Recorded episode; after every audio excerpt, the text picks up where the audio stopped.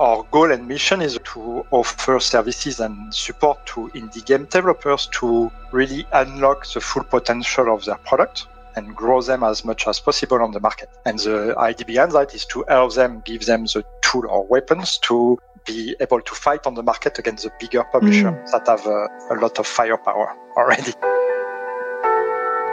Why do some companies succeed in driving growth while others fail? How do some individuals advance in their careers to lead teams that change industries? In the age of mobile, these are the stories of the companies shaping the way we interact with our world and the people who drive their growth. Hello, everyone. We are happy to have our next guest, Jean Sebastien Laverge. He has spent the last six years working at Tilting Point, where he currently oversees more than 40 game titles as the Chief Growth Officer. Prior to the Tilting Point, Jean Sebastien worked at Gameloft for over 12 years, where he helped generate significant annual revenues by developing retention and monetization strategies. With almost two decades of experience in gaming industry, Jean-Sébastien has developed his expertise in live operations growth and in-game marketing. Thank you so much for joining us today. Welcome to the show. Thank you very much, Maida. Very excited to be here. Thank you for having me. So, you know, you are, um, it's just right after the holiday. We're in 2022. How are you feeling? How was your holiday? How are you feeling about the pandemic? So I feel great. The holiday was fine. I actually went to Argentina. I did travel, managed to travel. Wow. My wife is uh, from Argentina, so we did some uh, family visit and some tourism over there. And that was uh, refreshing. And uh, coming back from the holiday, it's always a good thing. Like I love the Christmas period, so I've been in gaming for a long time, as you've heard. And Christmas is really the moment of the of the year things turn around. So we've been struggling like, oh, it's not growing, like CPM are too high and everything for three months. And you come back and you, or you check the data and you see like us, it was December 23rd, like whoop, everything going up. Uh, so it's very exciting and uh, it's a good feeling to come back because you feel you're on a good trend to start the year. That's great. After that, the what I feel is like now we are in the middle of the Omicron wave and just trying to go around it and uh, get ready for even more months in this uh, situation. How has you know you have been in gaming throughout this whole pandemic, and I think how do you think COVID affected gaming in general? Yeah, I'll start by me because I like to speak about me. It affected me already yeah. because I actually decided uh, to go full remote. So I'm, I'm working full remote now uh, from until I decided to change that. But that's uh, one of the great things our company decided to adapt to after uh, six months or 12 months of pandemic and work from home is to pre- propose and offer full remote system or work for people even after the pandemic will be over. And that's, we did that in response or in, in in following or actually as leading in the market, in the gaming market, the other companies where we are starting to see a lot of companies proposing these fully remote options for people working in our industry. We've been at tilting point, we actually saw a good impact, like a lot of gaming company from the pandemic in terms of business, but also in terms of operation. I think it helped us a lot on our operation and day to day to to improve our communication flows across continents. So we have offices in multiple continents. And so it leveled out the, com- yeah. the communication across the offices and it made things a bit uh, easier and flawless to manage mm-hmm. in terms of operation. But it's been almost two years. So it's, uh, it's some things are harder to do without people around or to see people face to face, right?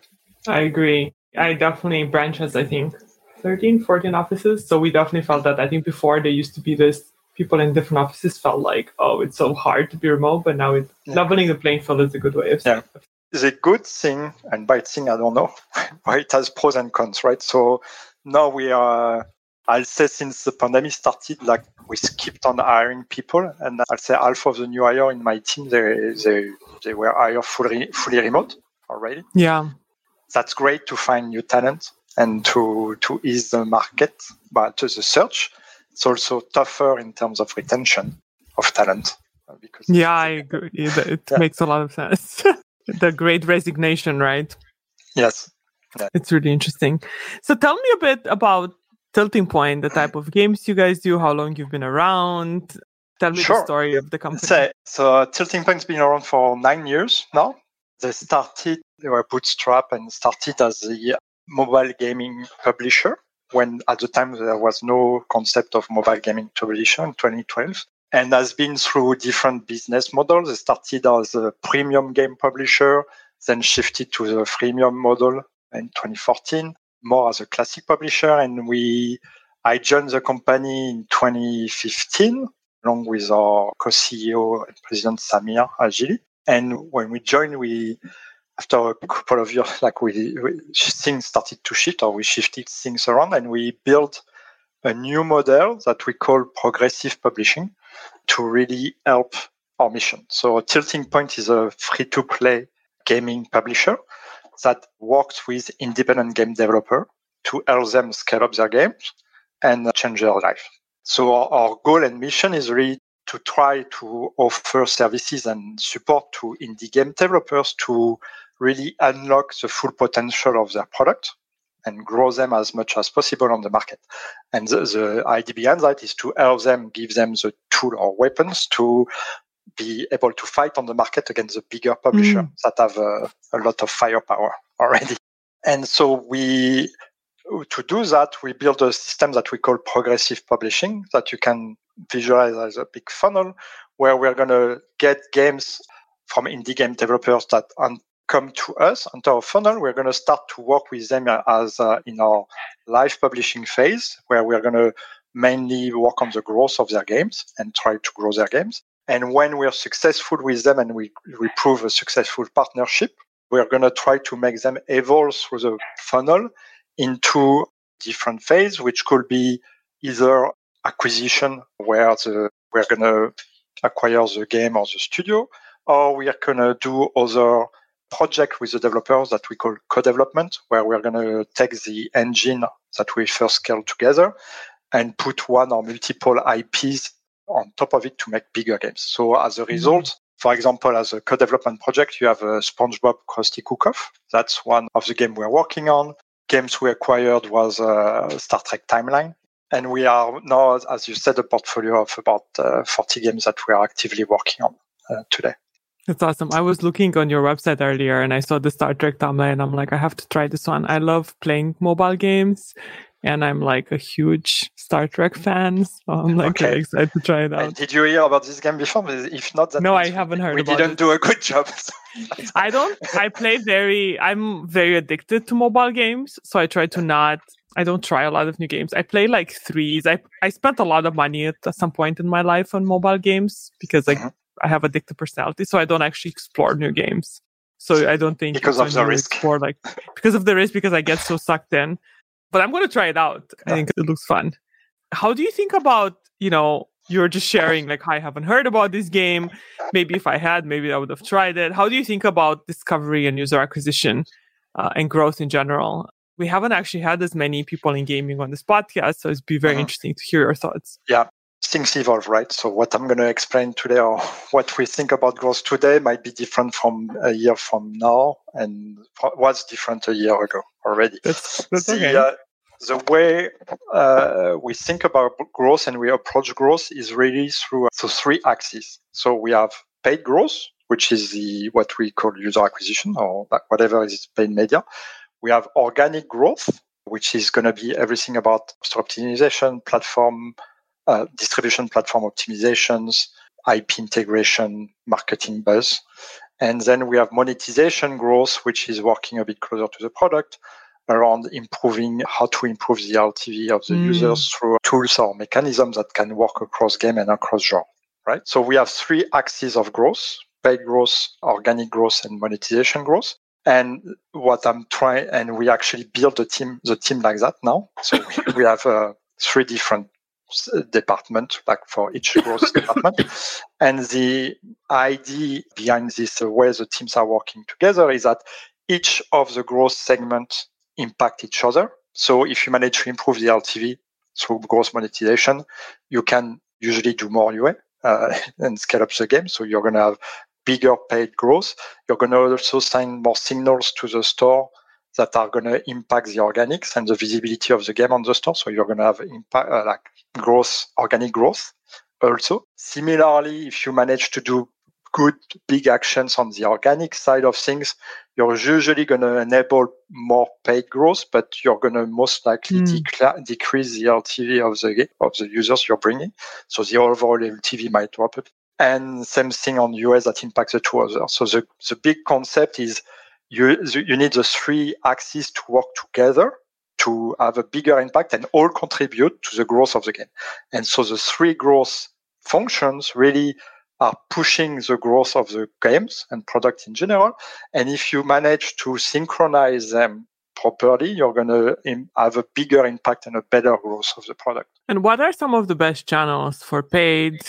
And also, like, how do you think about, you know, you've mentioned some on the organic side, but let's start with paid. What do you think are uh, these days is it still Facebook? Uh, Has it evolved? There's, there's, a lot, there's, a lot, of debate. Depends on the product. Like that's one thing I learned. It's it, uh, the answer is always it depends. So it depends on the product and the state. In general, for us, Facebook is still our biggest channel. That has not changed. We actually have seen after iOS 14.5 mm-hmm.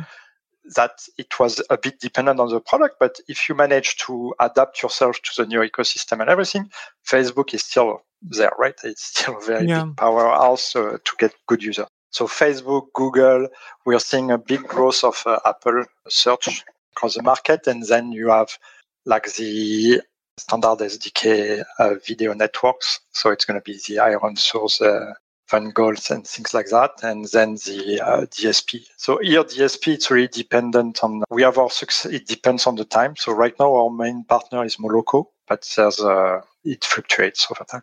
How about like user to user? Is that part of your strategy at all, or it's it's not something that you guys think of as much? Right now, it's not part of our strategy. It's something we are planning to explore more this year. Got it. Cool. Yeah, the difficulty is coming from our model, which is working with independent game developers. So you need to. It's a bit more challenging to implement solution inside the game as we are not controlling the game. That's the You're developer that is working that is working on the game. We are just here to provide them tools and options that and convince them of what they should be doing to grow their games. Got it. That makes sense. What got you into gaming? You know, you've had such a long career yeah. into gaming. You've grown a lot. You've worked. How did you get into growth and first into growth and then to gaming? I guess okay. two separate uh, questions. Right. So actually, I went into. I started into growth that was not called growth. I was doing like uh, I was trying to do Java games and web games advertising. So actually, at the time we were doing, uh, if you want to know that that existed, we are doing print advertising in a video game magazine with uh, SMS code where you could send an SMS to receive a link to download your game and you were paying through the SMS system. So that's very old way of doing paid UA. that's evolved over time. So at my time at Gameloft, I actually did a great chance to do a lot of different jobs. And then I moved more into in-game marketing through uh, when we switched it to freemium uh, freemium model. And that's actually, I was doing mostly in-game CRM, player journeys and things like that. And that's the reason why I joined Tilting Point. But as uh, when we joined, I uh, joined Tilting Point, I, I joined a smaller entities where you are doing more stuff and you try to adapt yourself to the need of the company a bit more. And that's at the time we have nobody like the last growth person left. So there was nobody left. So just you have some experience to do that. Like try it and we see if it works. And that's how I, I started to do it again there. And actually it grew pr- pretty well. Like we managed to do, to build a good service, I think today that is been growing and still growing. So that's good. And what got me into gaming, uh, so it's by chance. like I'm not gonna lie, the I'm a big gamer, so that's a good uh, good thing is that I need I started on NES and like some MOS five computer like at the yeah. end of the 80s, which says how old I but I played all my life a lot. And so at the end of my business school, I needed to do an internship, a last internship to, go, to, to validate yeah. my uh, master. And there was a company in Paris uh, called Gameloft uh, that, yeah, was, that had an internship open. So I just started there and they offered me a job. So I said, okay, well, I'm going to continue there. I was not planning to stay for 12 years, but that's the company was very uh, successful in retaining. But that's actually through Gameloft that I moved to the US, to New York in 2007. So it's been uh, 15 years. Wow. And then when I was in New York, I wanted to, uh, when I started to look around to switch to another company, I, want, I, I was looking more for uh, to stay on the publisher side of things. So uh, a way to keep working on multiple products, multiple genres at the same time to have a big, better market vision. And it was more interesting to, rather than to, uh, to really focus on just one game. And I wanted to join a smaller entity. Uh, so I joined Tilting Point. There was about 13 people when I joined. So that was very small. That wow. Was, uh, How big is it now? It's more than 200 people now. So wow. yeah, it's not the same thing. and you guys also just raised around, right? Congrats yeah, Yeah, yeah, thank you. We raised uh, 235 million in um, wow back in July. Amazing. So, so it's been a good achievement. Yeah. What are some of the plans for the next few years? Where are you guys going?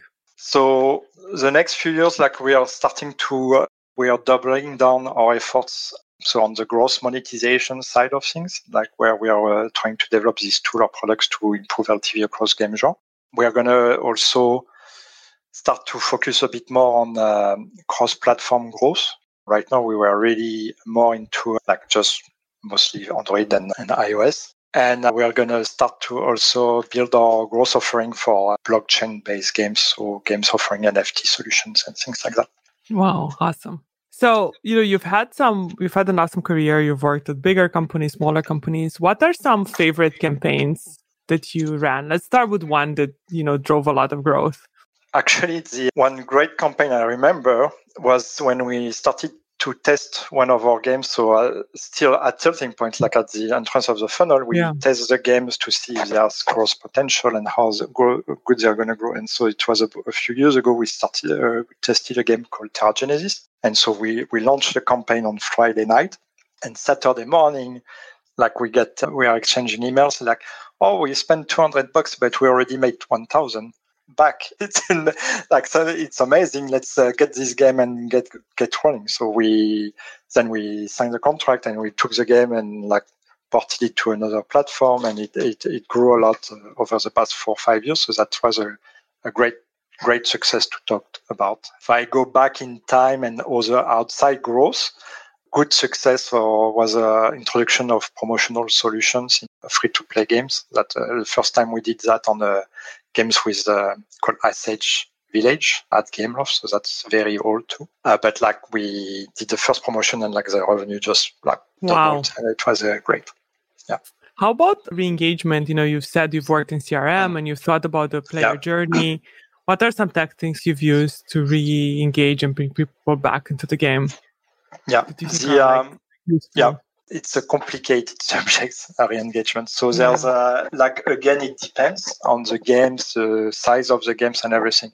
If I looked at what we're doing today, it's a bit more basic that I think what could be done, but it's really, it's more about re-engagement through offers, like a specific offer when you come back to the game and advertising the offers, like communicating back to the players what's inside the game to engage them to, to come back, right? So the communication can be done through uh, like push notification or emails or through advertise or back into advertising. So depending on the game size, I will say sometimes we do the three, sometimes we do just a bit of advertising for an offer, and sometimes we just do the push notification.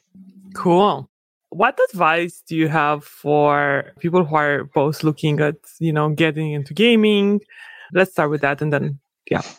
Getting into gaming you need my first advice is you need to be passionate and like gaming because it's not uh, a typical industry and i believe that and um, so like it from what i've seen people that tend to stay in the industry are people that are really gamer and passionate like that likes to play and like those products, right? So first and foremost, if you like this type of, you need to like this type of products.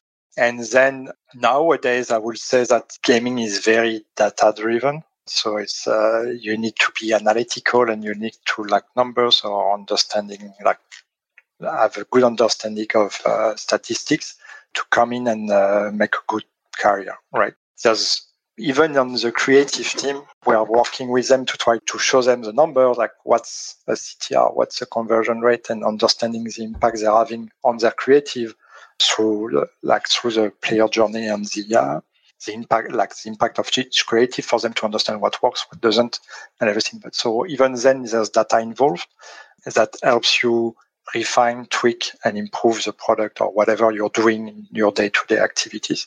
Play games, play like games, games, and be data driven. And be data driven. Yes, that's. it.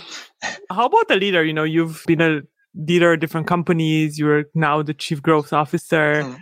What are some, you know, what does it take to uh, not just get into, into gaming, but become like an actual leader of a growth team? The, I was I was thinking, wow, it's going to be the same answer. Yes, definitely that. Like I speak to from what I've seen is I think it applies to every leader, but like I think transparency helps. At least for that depends on your management style, but uh, transparency helps. Finding uh, good talent to help you and support you helps a lot. And I'll say like make sure your your team and that you're working with that that they're happy and they're like thriving and that's what they're they they like what they're doing uh, and that should be that should work. I like that. Any any tips for how to keep a team happy? What does I feel like when I ask this, everyone has their own, but I feel I learned something from every different person. So yes. what are some uh, things you've done recently to keep your team? My team happy. I'm trying to surface and celebrate a lot the wins, even mm. more than before. Like starting to to do that even more on, on a weekly basis. Like everything that is uh, a good win or even a fail, actually, to yeah. share the fail and share the knowledge helps a lot the team to understand what's happening. And, uh, and actually, that's when we celebrating the win, win helps you celebrate in general as a team and yeah. so comes the team together and makes them a bit happier. I love that. It's such a good one. Hmm. Well, this was incredibly awesome. I loved getting to know you. We mm-hmm. usually end with this like a lightning round with three questions. Yeah. So they're a little bit uh, out there, but I think they'll get us to get to know you better. So the first question is if you had to delete all the apps on your phone and only keep one, what would you keep? Right now, it's still going to be Clash Royale.